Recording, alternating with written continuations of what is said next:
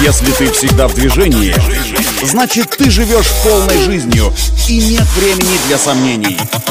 Лови свет! Свежие новости из мира моторов и автодорог. Программа «Ксенон». Только вперед! Это автоновости для тех, кто всегда в движении. С вами Александр Барский. Стартуем.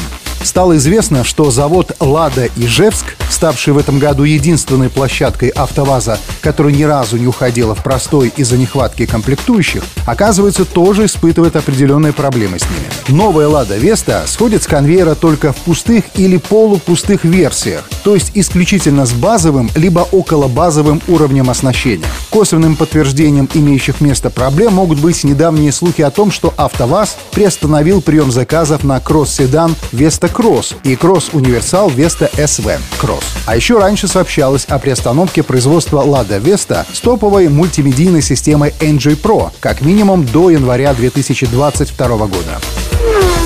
Впрочем, главный конвейер «АвтоВАЗа», тот, что в Тольятти, страдает от дефицита компонентов куда сильнее. По этой причине компании до сих пор приходится чуть ли не еженедельно приостанавливать производство то на одной, то сразу на нескольких линиях. Та же «Лада Гранта», например, в ноябре выпускалась только 8 рабочих дней из 20. Печальная ситуация, но выхода из нее на заводе пока не видит. Будем наблюдать за ситуацией.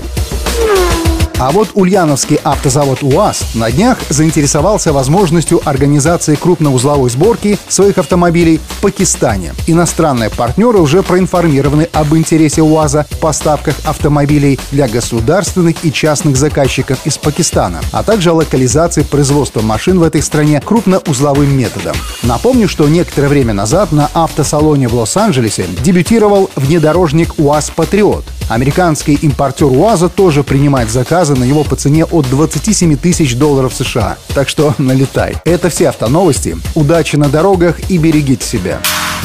Программа «Ксеном». Только вперед!